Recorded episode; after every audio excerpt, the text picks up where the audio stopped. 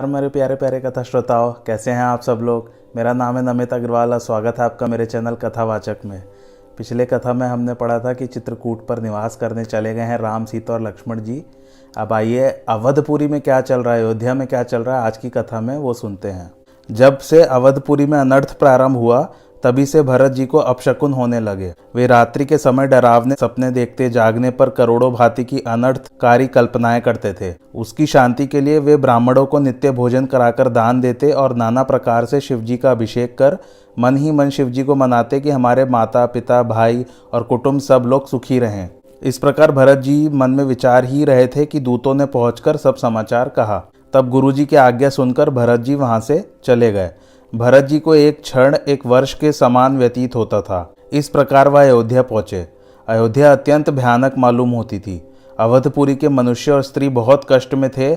मानो सभी ने अपना सारा धन खो दिया हो। नगर में बसने वाले मिलते हैं, कुछ कह नहीं रहे हैं, प्रणाम कर लेते हैं। वे डर और विषाद होने से भरत जी से कुशल भी नहीं पूछ सकते हैं। पुत्र के आगमन को सुनकर रानी कैकई अत्यंत प्रसन्न हुई। वह आरती सजाकर प्रसन्न हो उठकर दौड़ी और द्वार पर मिलकर महल में ले आई। भरत ने सारे परिवार को दुखी देखा। भरत जी को शोकयुक्त देखकर कैकई पूछती है कि मेरे नहर में कुशल तो है? भरत जी ने ननिहाल का कुशल कहकर अपने कुल की कुशल पूछी। हे माता, कहो, पिताजी कहाँ हैं? सब माताएँ कहाँ हैं? सीता, राम जी और प्रिय भाई लक्ष्मण कहाँ हैं? तब नेत्रों में कपट के आँसू भरकर कैकई भरत जी के श्रवण और मन के लिए शूल के समान यह वाणी बोली, हे तात, मैंने सारी बातें बना ली थी। बेचारी मंथरा ने सहायता की थी, परंतु ब्रह्मा ने थोड़ा सा काम बीच में बिगाड़ दिया कि महाराज स्वर्ग को चले गए। भरत जी माता के वचन सुनकर हा तात हा तात चिल्लाकर पृथ्वी पर गिर पड़े और अत्यंत व्याकुल हो गए। हा पिता, पयान करते समय आपको नहीं देख सका। पुनः धीरज धर संभल कर उठे और कैकई से पूछा, हे माता, पिता के मरने का कारण कहो। कुटिल और कठोर कैकई ने प्रसन्न हो प्रारंभ से ही अपनी सब करनी कह सुनाई। श्री राम जी का वन जाना सुनकर भरत को पिता के मरने का दुख तो भूल गया। वे मौन बैठे रहे। पुत्र को व्याकुल देखकर कैकई समझाने लगी कि राजा शोक करने योग्य नहीं है। उन्होंने पुण्य और यश कमाकर उसका पर्याप्त भोग किया। वे अपने जीवन काल में ही जन्म का फल पा गए। अंत में देवलोक को चले गए। यह समझकर, हे पुत्र, शोक छोड़कर समाज के साथ अयोध्या का राज करो। कैकई के वचन सुनकर भरत जी ठिठक गए और बोले, हे माते, आपने सब भांति से कुल का नाश किया। जो आपकी रुचि ऐसी खोटी थी तो जन्म लेते समय ही मुझे क्यों नहीं मार डाला? वरदान मांगते समय आपके मन में पीड़ा क्यों नहीं हुई?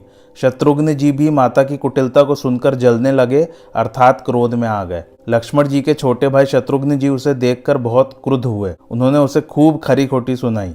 तब वह कुबड़ी बोली, मैंने तो अच्छा किया, किंतु उसका परिणाम बुरा मिल रहा है। यह सुनकर शत्रुघ्न जी ने क्रोध में आकर उसे लात मार दी कुबड़ी को। वह चिल्लाती हुई मुँह के बल पृथ्वी पर गिर पड़ी।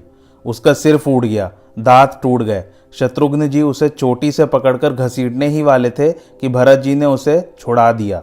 फिर दोनों भाई माता कौशल्या के पास पहुँचे। कौशल्या के कपड़े मैले हैं, रंग बदल गया है, दुख के बोझ से शरीर छीड़ हो गया है। कौशल्या जी भरत को देखकर उठ दौड़ी, परंतु बेहोशी आने के कारण पृथ्वी पर गिर पड़ी। यह देख भरत जी बहुत दुखी हुए और बोले, हे माता, पिताजी कहाँ हैं? मुझे दिखाओ। इस संसार के बीच में कैकई ने मुझ जैसे कुल कलम्बी द्रोह करने वाले पुत्र को जन्म दिया है। मेरे समान जगत में कौन अभागा है जिसके कारण आपकी यह दशा हुई? पिताजी सुरधाम को सिधारे, रघुवंश में श्रेष्ठ राम जी वन को गए, इन सब अनर्थों का कारण केवल मैं हूँ। कौशल्या जी भरत जी के वचन को सुनकर उनको हृदय से लगा लिया। मानो राम जी जंगल से लौट आए। कौशल्या जी ने कहा, हे वत्स, तुम धैर्य धारण करो। बुरा समय समझकर शोक को त्याग दो। काल और कर्म की गति को निश्चल समझकर मन में हानि अथवा ग्लानि न करो। कौशल्या जी ने भरत और शत्रुघ्न दोनों को हृदय से लगा लिया। दोनों भाई व्याकुल होकर रोने लगे। तब उन्होंने भरत जी को अनेक प्रकार से समझाया।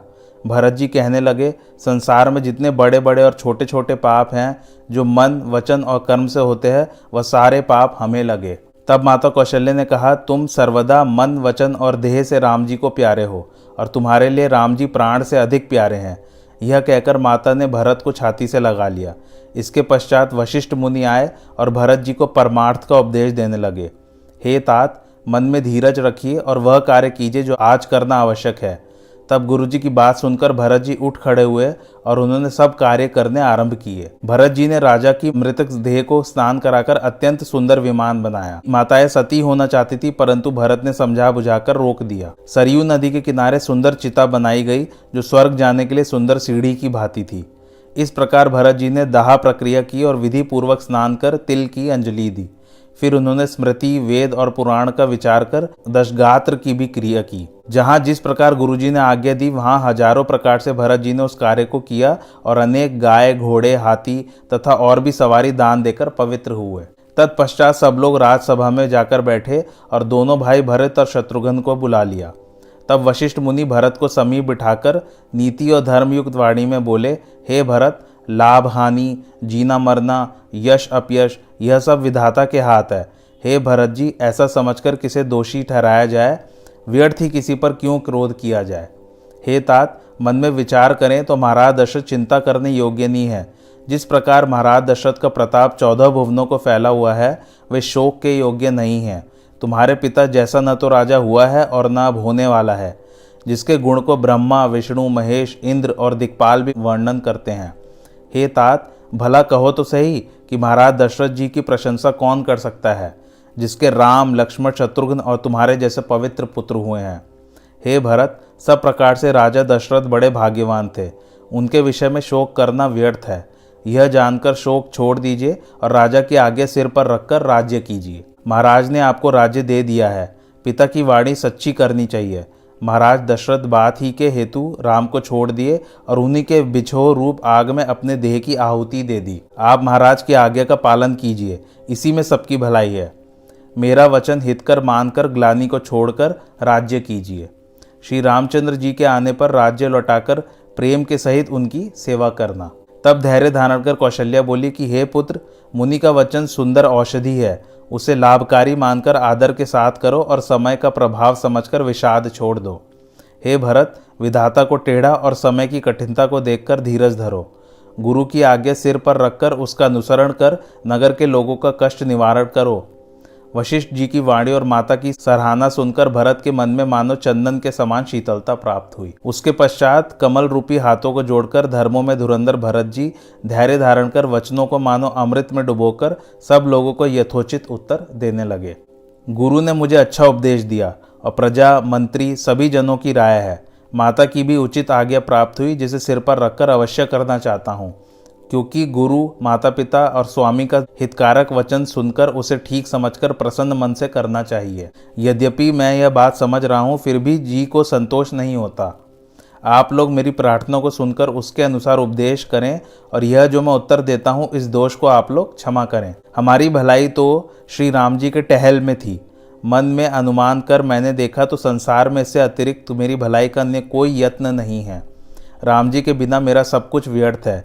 जैसे ब्रह्मा का विवेक न हो तो विराग व्यर्थ है। मेरा यही एक विनय है कि राम जी के निकट जाने की आज्ञा मुझे दी जाए। मैं कैकई का दुष्ट पुत्र श्री राम जी के विमुख होकर लज्जा रहित हूँ। मैं ठीक कह रहा हूँ, आप लोग विश्वास रखें, राजा को धर्मात्मा होना चाहिए। मुझे हट पूर्वक जो ही आप लोग राज्य देंगे, उसी काल पृथ्वी रसातल में चली जाएगी। मेरे जैसा पापी कौन है जिसके लिए राम, सीता, लक्ष्मण वन को चले गए और राजा स्वर्ग को प्रस्थान कर गए?